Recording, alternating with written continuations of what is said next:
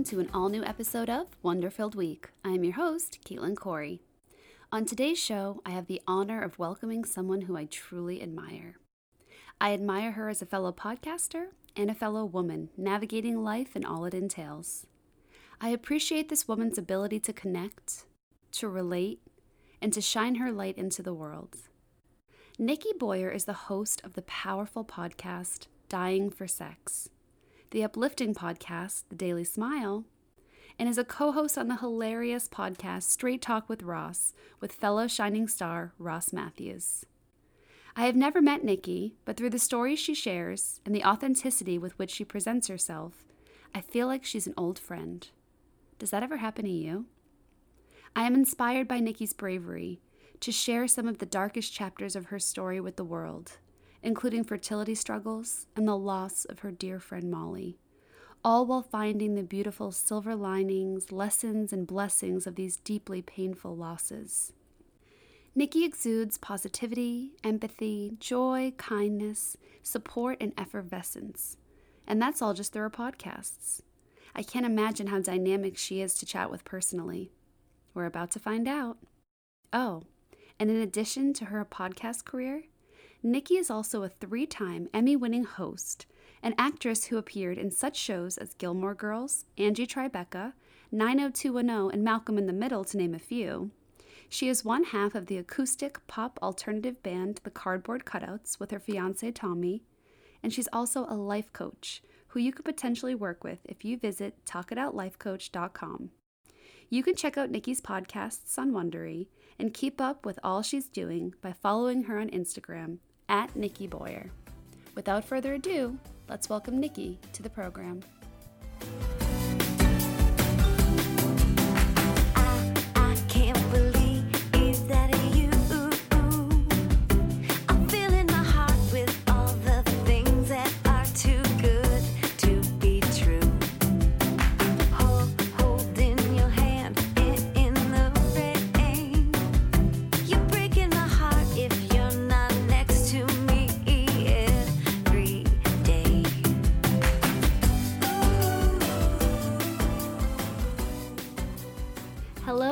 Welcome to Wonderfilled Week. Hi. Oh my gosh, I'm so happy to be here. Thank you for just inviting me and, and making this happen. Absolutely. This is honestly like a dream come true. I feel like your voice is so familiar, but the fact that I'm engaging with you right now is surreal to me. So, Oh, that's so Um, nice. Yeah, I wanted to start by saying, as crazy as this sounds, I feel like I know you. And what I mean by that is, I listen to the Daily Smile, I listen to Straight Talk, I listen to Dying for Sex, and I feel like, oh, I know Nikki. Nikki's an old friend. Do you get that a lot? Do you feel when you see listeners in the wild? Do they be, are the they like. Nikki, Nikki B? 100% like that. But in a weird way, I have to tell you, like, I kind of feel that way about you too. Like, we have the same frame of reference. We listen to the same things. You get me in a way. I think I get you. If you get me, then we naturally probably get each other. So, in this weird way, I feel like I know you. yeah. So when, right when I got on the call with you, I was like, hey. Oh, then I was like, girl. oh, we've never met. But I'm like, oh, we feel like we've met. So that's a nice compliment. Thank you for saying Oh, well, that. I'm glad that you feel that way and that you've made me feel less crazy because at the Oh, intro I was saying, I feel like I know her. Does that happen to anybody else? I think when you listen to podcasts and there are Yeah. certain ones with certain hosts that you're like, oh, I, I see more of you. It's not um, Mhm. just the surfacey stuff. I really, you know, because you're so honest, you're so authentic. Yeah. And I think that's part of it. Oh, Thank you Um, for saying that. And there's something about someone telling their story to you like so intimately in your ear, right? Mhm. Like it's there's something about a podcast where it's like right there, so close to you. It just feels very sacred. There's something about that. And Yeah. I'm super personal about my podcast listening. It's very like ritualistic for me. So Mhm. sometimes my husband will say when I have my headphones on, "Oh, just you could just play it out loud." And I was like, "No. How dare you? This is my time with my friends." Like, One hundred percent. That's so funny. I've never heard anyone articulate that, but I feel the same way too. I'm like, if even if I'm cooking, they're like, put it on Alexa. I'm like, mm, oh. if I say Alexa, then she starts talking to me. she's going to join us. right? She'll join us on the interview. But yeah, I'm like, no, no, no, no. This is shh. Yeah, this, this is is my time. Oh, I'm so, okay. I'm feeling less and less crazy as this goes. Right? So that is just so great. Okay, Nikki, I truly feel like you have a zest for life and you have a light that you are meant to shine into this world and you are doing it with your Mm-hmm. Did you always connect with people so easily? And were you always curious about the people in the world around you? That is such a nice thing to say. Um, thank you for saying that I'm a light. But, you know, like this morning I woke up and I was like, seriously, is this really happening again? Like, I'm really open about my depression times, but I'm also open about my times when I feel like, oh my God, I can conquer the world. But to answer your question, I think I kind of came out like this. My mom always says, like, you'd walk into a room and immediately you knew every stranger or you'd say hi. And I was very interested. I was a very curious kid, very outgoing. So I think I've kind of always been this way. Um, so yeah, I think a lot of it is just how I'm wired, and then a lot of it is my mom um, just really encouraged me. My both my parents encouraged me to be very just independent. If you want something, you ask for it. Like that helicopter mom stuff that's going on these days, that did not fly in my house. So my mom was very much like, "Oh, you want to." You want to ask for extra cheese on your burger? You should wave down the waitress and have her come over and have a conversation and let her know. And I, so I learned very early on, like, ask for what you want, and be okay with like talking to strangers. I love talking to strangers. I, I think I think that's what makes you such a good podcast host, right? Because Oh. with Molly, and we'll get into this, you have a Mhm. 20 plus year friendship. But I feel like even when people come on Straight Talk or the Daily Smile, you're just you can connect so easily. You you make other people feel, and it comes off as an audience member that you've known them forever. So I think that's Well- just a gift that's inside of you. Oh, well, thanks for saying that. That's Yeah. really, really nice. Thank you. Of course. And I really like your mom's style because my background is in early childhood education and I am the same way. When I was a Oh. teacher, I was like, you've got to do it yourself. I'm a nanny now. And when the kids, if we go to McDonald's or wherever, I'm like, go order. Here's the money. Yeah, Wait you for your go, right? change. I really think those life lessons, they're actually, well, you're a perfect example of it paying Right. off. So, Right? Aw. any helicopter moms out there, g- give some space. yeah, right? Absolutely. Okay, so I mentioned mentioned in the intro that you have three podcasts that you're part of. I like to call them the Powerful Podcast, the Uplifting Podcast, and your co-host on the Hilarious Podcast. And of course, each Oh. of them has elements of the other as well. Oh, I like that. Yeah. So let's begin with Dying for Sex, what I call the Powerful Podcast. Okay. Tell us a little bit about how you and your best friend Molly came to the decision to record this podcast about Molly's journey after she was diagnosed with terminal cancer. Well, we had been friends for many, many years, and then when the when the cancer diagnosis came, and she decided to leave her husband, um, and sort of go on this sexual journey for herself, she moved very close to where I lived at the time. Which in LA, if you live, you know, a certain amount of distance away from each other, it's you're geographically like kind of undesirable, right? It's so hard to get around in LA. I don't know if everybody understands that, but she lived in Silver Lake. I lived in the valley, and it just felt like we were so far away. So when she moved into the valley, it was like, oh, we get to see each other all the time. So we started going on these lunches, very many, many lunches. And she started telling me these stories of these sexual escapades and these adventures that she was having. And um, they were riveting. I was like, my mouth was hanging open. We were having breakfast, you know, talking about all the things that she did the night before and that she did that morning before I picked her up. And I we pulled up to a stoplight right in in Sherman Oaks and I was sitting there and I said, "I think this is there's something here." And she's like, "What do you mean?" And I'm like, "I think there's a show here about what you're navigating through, the death and the sex and how they're related. And I think it's called Dying for Sex." And she was like, "Oh." Like I was the like- light bulb went off. That was it.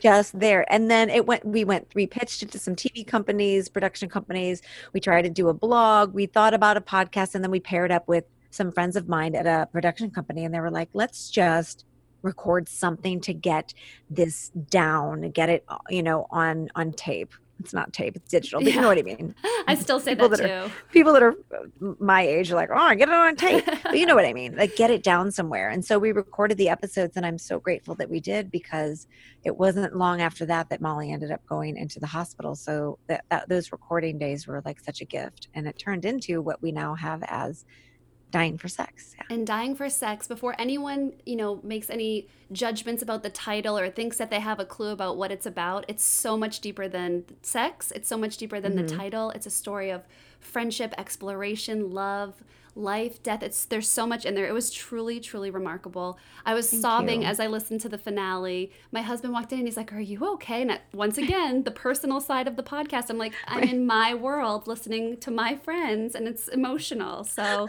um, what I loved about the podcast is I felt like we as the audience had this unprecedented opportunity to be like sort of like a fly on the wall as you and Molly shared these deeply personal your feelings about things, you know, life, death, like I mentioned, hope, fear, but mostly friendship. That was what was really jumping out at me. And I was truly blown away. Now, your friendship was no surface friendship. This is No. 20 odd years of being there for one another in the high highs and the low lows. And of course, during this time, it was one of, it was the deepest of lows. For you, for Molly, I know you were both going through different things at that time. Uh, what range of emotions did you experience during recording? And now that some hmm. time has passed and you've had some time to reflect on it, what do you feel now when you think about the recording and that time? How is your how, are your, hmm. how have your feelings changed? they've just i think perspective is so interesting like when you're in it you're a little bit on autopilot right? Like when molly and i so the range of emotions that we would experience just naturally on our friendship were very like we had lots of inside jokes we laughed a lot we would take an inside joke and like run it into the ground until it was just not even funny anymore but then hilarious to us.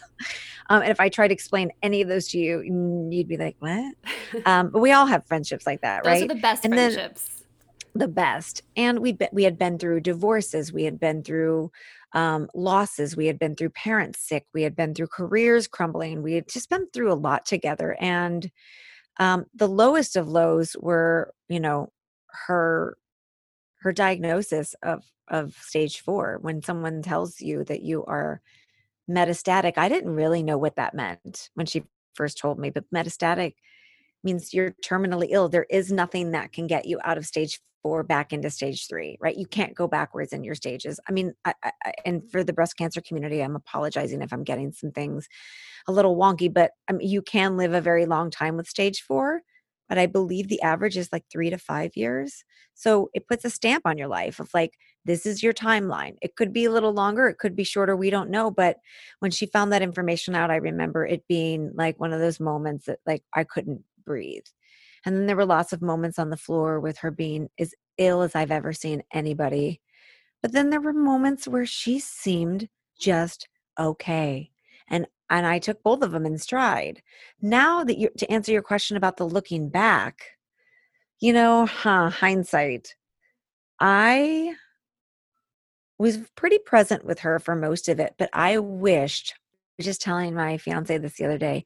I wished I would have, how do you say this, made m- things more special. Molly was fine with just hanging out with me on the couch, but like if I would have known it was going to be her last Thanksgiving or her last Christmas, I would have like, uh, just done anything for her. And I don't think because I was so in it with her, I don't think I knew that that was going to be her last Christmas. So my takeaway from this is that you never know when your last moment's going to be. So try to just give it as much as you can and, and do it if you've got something you want to do. If there's something that's pending for you and you're waiting for the quote unquote right time, like get at it and do it now. So there the perspective has shifted a little and I wished I would have soaked her up a little bit more even though we were together so often but being in that recording room with her and sitting across from her and working with her like really working together as best friends that was just so amazing and rewarding for me ah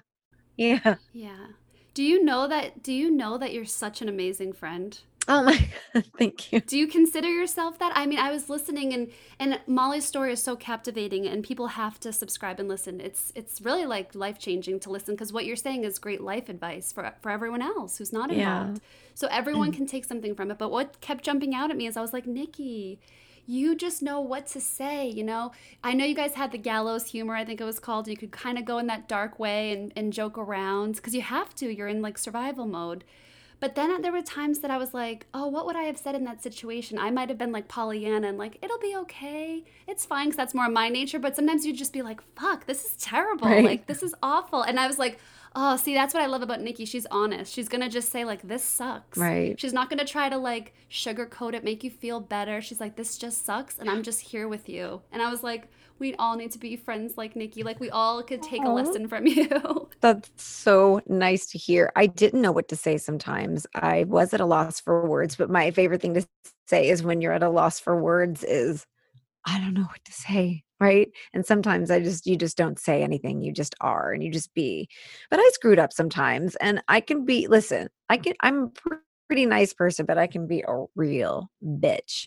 Like I can turn on a dime. And Molly knew that about me. So she could sense that I was starting to turn. She'd be like, "Oh, oh, here we go." Uh-oh. so I think I think what I loved about Molly is that she just really allowed me to be very much m- my full most truthful version most authentic version of myself and when someone allows you to space the space to be that it's kind of easy to be a good friend so she was pretty amazing too so so i take the compliment but i also um you know i think it's because of what she brought brought out in me i try you know i can get a little judgy Well, I was to talk about yeah, we'll talk about that too, and and I, I appreciated that when you did have judgments and and you would, would admit this is a judgment. I'm sorry, I'm feeling this way. And sometimes, I, even in Straight Talk, your other podcast that you're co-host of, sometimes you're what I'm feeling, right? So when you're saying things, I'm like, oh yeah, that's. I'm glad she said that because like I was kind of feeling a little judgy, and I felt bad about feeling judgy, but like she's admitting it, and it's okay. And but then what I appreciated is then when she would explain something to you or you would really like speak to some of the men that she was with you got a different perspective and you were open and willing to change your judgments and say Right. oh i was just being judgy but now i, I kind of get it more. Yeah. And so your open-mindedness i think was something that was really admirable but oh, i think uh, molly allowed that space for you to be yourself and you allowed that for her. And i think that was sort of like why it worked so well and why you guys were such good good friends. Yeah. Thanks for noticing that. Yeah. Whatever you're feeling about, you know, not making things special, you know, that's human. I think we're going to feel like we always fall short. But something that you did do is you helped Molly realize her dream of sharing her story. And I know, mm. I can already tell that even if only two people were going to listen, you were finishing this project.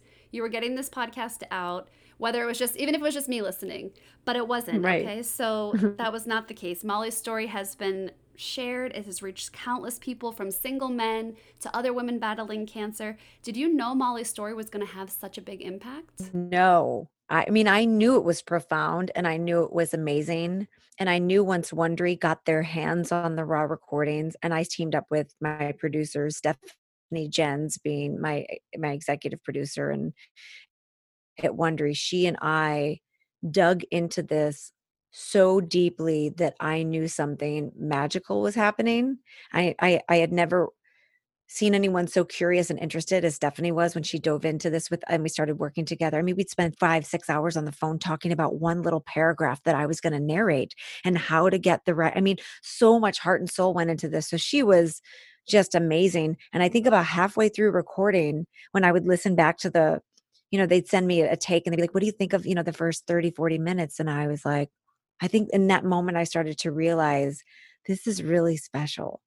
And even though Molly's not here, I feel like she is. Like she is telling her the ripple effect felt so powerful. So I mm-hmm. thought it would do well. I thought like, okay, somebody people that do listen to this and find it will be moved and inspired, but I had no idea that almost 6 million people would listen. I had no idea that every day new listeners would come. I had no idea that people would email me, text me, Facebook me. I mean, I every day I get 3 to 4 to 5 emails that are just the most heartwarming, beautiful things I've ever read. So so I didn't know really, but I have to say I'm I'm not surprised because I think what she tapped into was really really unique. Molly was very unique. Really unique. Yeah. You're so right about that. Now, we are sharing that Molly has since passed, since the podcast Yes. is out, um, unfortunately. But there, Molly did finish her memoir, and that She is available. People can. That was her goal, and and she reached that goal, even if someday she had to crawl and couldn't run. But she got to that finish line, and Molly's memoir is available online for people to get. I can't wait for mine to come. Um, I know it's taken a long time. Oh, there it is. yes, it's called Yeah, here it is. I can't believe this is a picture of her when I mean for those that are listening, you won't see it, but it's a picture of her in a little like a ballet outfit and she's got her arms wide open and the name of the book is Screw Cancer Becoming Whole and it's her memoir and she wrote this in her hospital bed. I mean, she wrote a couple of chapters from the coffee shop down the street, but the majority of it was written from the place where she actually took her final breath and I think that's it's a deeper, darker dive. I think it's a good pairing for the podcast. Mhm. So if you've listened and you want more, it's it's I think it's really inspiring and I think you'll like it. Absolutely. I'm excited for my copy to come. Now, since we are sharing that Molly has passed, I can ask you this. What has Molly's passing taught you about life? Hmm. Oh my gosh. Don't wait until it's too late. Like, make the bucket list and do those things now because you don't really ever know when your end is going to come. And I know that's so incredibly cliche, but the question that, always comes up to me is what are you going to do with the time that you have left? And I ask myself that, you know, what are you what are you doing with the time that you have left? And we don't know how much time we have left. Like we always used to joke, I'd be like, well, I could die before you. And she's like, well, yeah, you could, but most likely I will. But, and she would say, well, come on, we're all dying. And it's a really morbid way to look at things, but it also kind of shifts perspective when you're like, we're, if we're all dying, you better get busy living, right? Like you better figure this out. So if there's something you want to do, or there's a trip that you feel like might break your bank account, or you don't have that extra four grand, I'm like, put it on a credit card and go see the world. You know, when things get back to normal, go do something. If you want to surprise somebody in another state, buy the ticket, book the trip, pack your bag, and go. If you want to put your feet in the ocean, then like drive to it. I know it's so silly, but like she really encouraged me to kind of light a little bit of a fire under my butt. And not only all these things to do, but just be okay too if if your idea of what you're dying for is just to be with the people you love and sit and snuggle up on the couch with your dog. If that's your version of the bucket list, then do that. Like find out what makes you happy and do it over and over and over again. Absolutely. And I felt that not even being in it, but just as a listener, I was like, wow, Molly did reference a few times in the podcast, well, we're all dying. And, you know, like you said, it is morbid, but I was like, well, she's not wrong. And, you know, it's really the arrogance of life to think like, oh, I'll do that in five years or like that's in my 10 year, Right. you know, list of things to get done. But you're totally right. And, and I think that's a beautiful lesson. And I don't know why all the cliche things make so much sense when you're actually, when something actually happens to you, you're like, wait, it's actually not cliche. It's actually so true. Yeah, totally. 100%, right? Ugh. Well, something that you said in an episode of Dying for Sex is life is so messy, but it's beautiful too. And that really resonated with me. Mm. How do you combat hardships and remain positive to see the beautiful side of life through the messy? And I don't just mean with Molly's passing, but I know you've experienced other loss, infertility. I know you lost your father. Um, you've been on many, you know, you've had many journeys. And how do you sort of stay positive during all these hardships, even now with COVID? Right. How are you sort of pivoting to stay positive? The first thing is I give myself permission to not be positive when I don't need to be or when I don't want to be, right? There's nothing more upsetting and more frustrating than forcing the bullshit, right? Like, oh, everything happens for a reason. Like, if you're not in that space, then don't say that stuff to yourself. Because it's like, if you're to be there and you're to be in the mess, then be in the mess. And then you let it wash over you and you feel it. And then and then you pick yourself up and you go. But if you rob yourself of fully processing the grief and the sadness and the feelings, then you're putting a giant pause button and then it's going to come out when you least expect it. Like when you're in a grocery store line and you're frustrated with some stranger and then all of a sudden you're like crying. You're like, what's happening? Well, it's because you're not processing the stuff when it comes up. So I'm the first thing is give yourself permission to not be positive when you're not feeling it. But also put your big girl panties on when it's time and, and lean into the positivity. So for me, I have this thing in my um, life coaching that I always say to my clients, which is I truly believe that in our heart space, when we're carving out space within ourselves for grief, for sadness, for loss, we are carving that equal amount of space in our heart for the capacity of joy and love and life. So when we're crumbled up on the bathroom floor, I look at that as like you're carving out space for good, even though it doesn't feel like that in the moment. So I try to have balance, but if I feel it, I feel it. And I also can tell when my bullshit meter goes off and when it's time to stop sitting in the pity party and when it's time to like go outside, shift your energy, get on your bike, put your feet in the grass, go breathe some air. Like, you know, I, feel like if you can get in tune with yourself to know when the pity party's over and when to go do something engaging, I think that's a real good lesson. And I kind of learned that a little bit through Molly. Yeah. Okay, I feel like I just got like a talk it out with Nikki exclusive. I'm taking that with me when I'm feeling horrible. I'm like, I'm just carving out space for something good to come. Nikki told me. but it's so true. And I like that because then you know you're in this like horrible moment and you have to feel it and you should feel it. But you Mhm. know it's going to pass and you know something good is going to come in that in, in place of that. And I think that's really beautiful. True. And it's just expanding your capacity. Like if you can feel deep, deep grief, then girl, you got the capacity for even deeper, deeper joy. So I just try to, you know, trick myself into that. Okay, I love that. Okay, I mentioned before that you emit a bright light into this world. And another way you shine your light is through your other Wondery podcast, The Daily Smile. I call this one the Uplifting Podcast. Oh. So this podcast has been incredibly helpful for me. I like to listen to it again privately, privately, um, either out on my balcony in the morning to like set my tone for the day, or sometimes that's if I can help it, I save it for myself to listen to before bed. Because you know how like when you're on your phone before bed, and Right. you're like thinking of all the terrible things and the COVID and this and that in the world is just crazy. I'm like, no, the Daily Smile. Like, so if I can stop myself, for, if I can stop myself from listening in the morning, I have something to listen to at night. But Oh, Caitlin, I love that. Tell me, how did the Daily Smile come to be?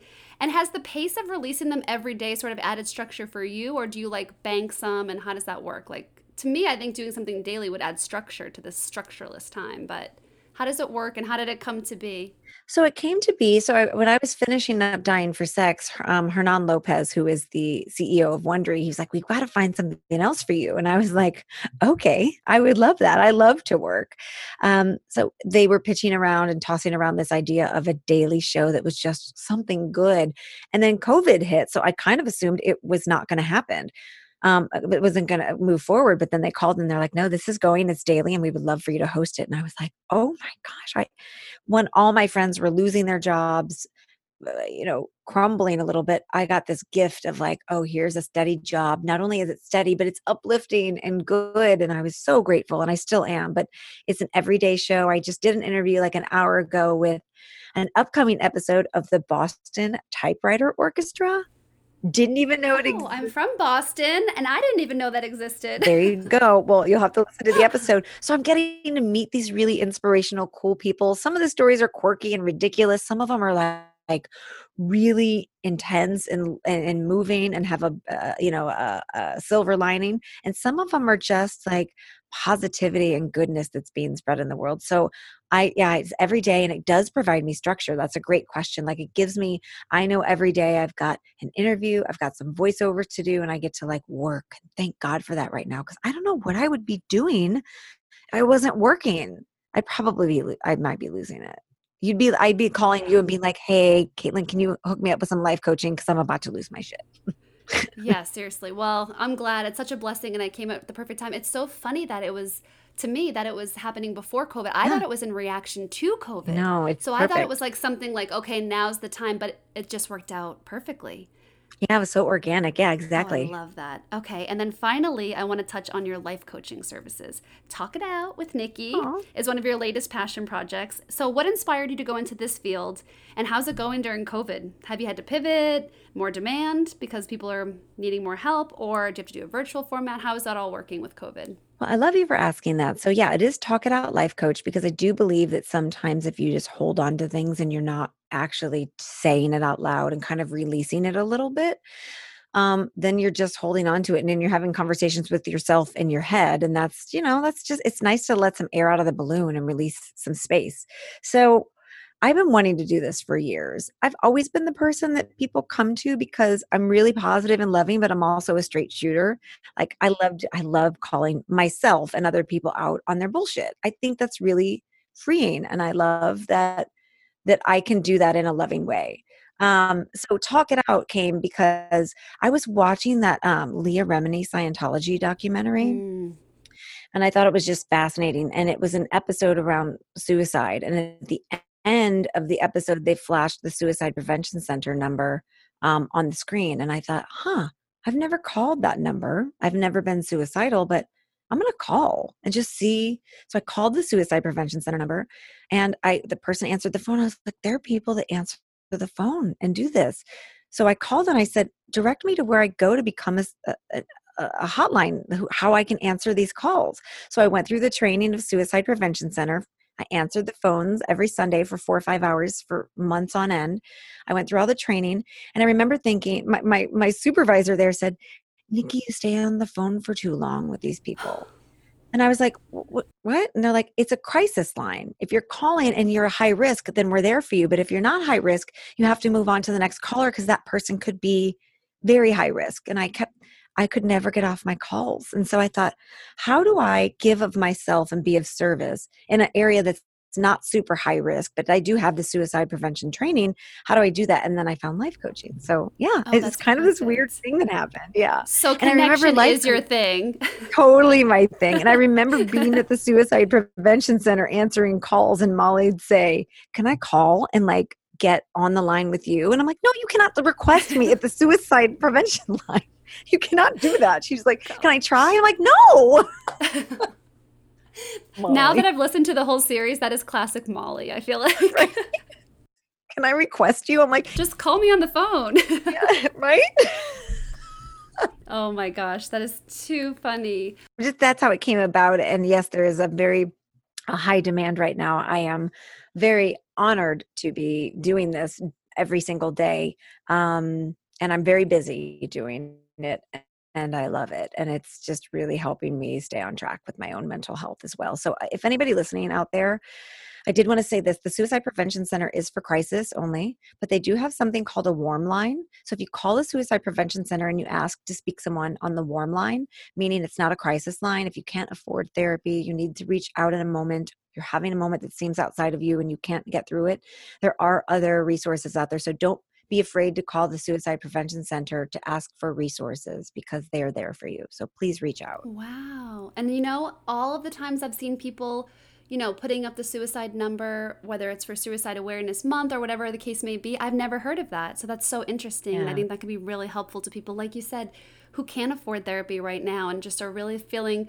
you know, feeling it, Yeah. but not that dire sense where they would call Right. the, that's so amazing. Yeah. Wow. I love that. Yeah. What I love about all your projects, they are all passion projects. I don't think you do anything halfway, and I don't think you really do anything you don't want to do. That's true. Everything comes organically for you. That's what it seems like. And maybe that's why it's so successful because every single thing we're talking about, whether it's your podcast, whether it's life coaching, it just all makes sense. It's all organic. Oh, and I think you. that's why people connect with you because it's authentic. And I think that's what's key is authenticity. That's so nice uh, to hear. And it's funny because as I've gotten older, being um 45 years old, it's like, yeah, I don't spend much time doing things I don't want to do. And that's a that's a good thing. But but all the things that I am doing, um, it's funny. I don't think I even thought of it that way until you just said it. Yeah, they all I'm, I have to be passionate to do it. Because if not, then I'm like, what what am I doing? why why would I do that? Well, now your fiance is going to be really sure that you want to marry him because you don't do things you don't want to do. So perfect. right? I love it. Hey, Caitlin. Okay, Oh my so God, I love you. I'm a. f- I love it. Oh my god, I'm. So, I can't believe this is happening. I'm still like blushing. Okay, so I am a former third grade teacher, and I don't like to say I'm assigning homework because it feels like a punishment. So I Mm-hmm. like at the end of my podcast to say that I'm just giving some fun extension activities. So I'm going to provide some fun extension activities now for the listeners. So one, follow Nikki on Instagram at Nikki Boyer, N I K K I B O Y E R. Download and subscribe to The Daily Smile, Dying for Sex, and Straight Talk with Ross, of course. Um, buy Molly's memoir called Becoming Whole. It's available on wondery.fm slash Molly's memoir. Visit Nikki's website, nikkiboyer.com. Check out Nikki's life coaching. Talk my about gosh. lifecoach.com. You. All the things. Those are just extension activities, not homework. It's fun when it's an extension activities. activity. Oh my god. Can I steal that? Steal it, please. that. So in my life coaching, I give homework, but now I'm like, oh, extension activities. Nice. It has a negative connotation. You Yeah, know, we don't like to say homework. homework. okay, well, Nikki, I can't thank you enough for joining me today on Wonderfilled Week and sharing so much with us. You are truly a beautiful soul. Mm. And since you continuously inspire me through your work and your words, even today, um, what I even put up an an Instagram post of something you said on today's it. Daily Smile. Thank you. I don't remember Um, saying that. Thank you for that. Yes, well, it just really resonated with me, and as do many things that you say. So I thought it would be fitting um, to let you have the final say today, the final word. So it's an incredibly difficult year for everyone. What message of hope would you like to leave with the listeners today? Mm. Don't be afraid to do little things because they add up to big things. And so when you feel like you can't change the world, just change something in your world because the ripple effect of goodness and taking care of yourself as an individual.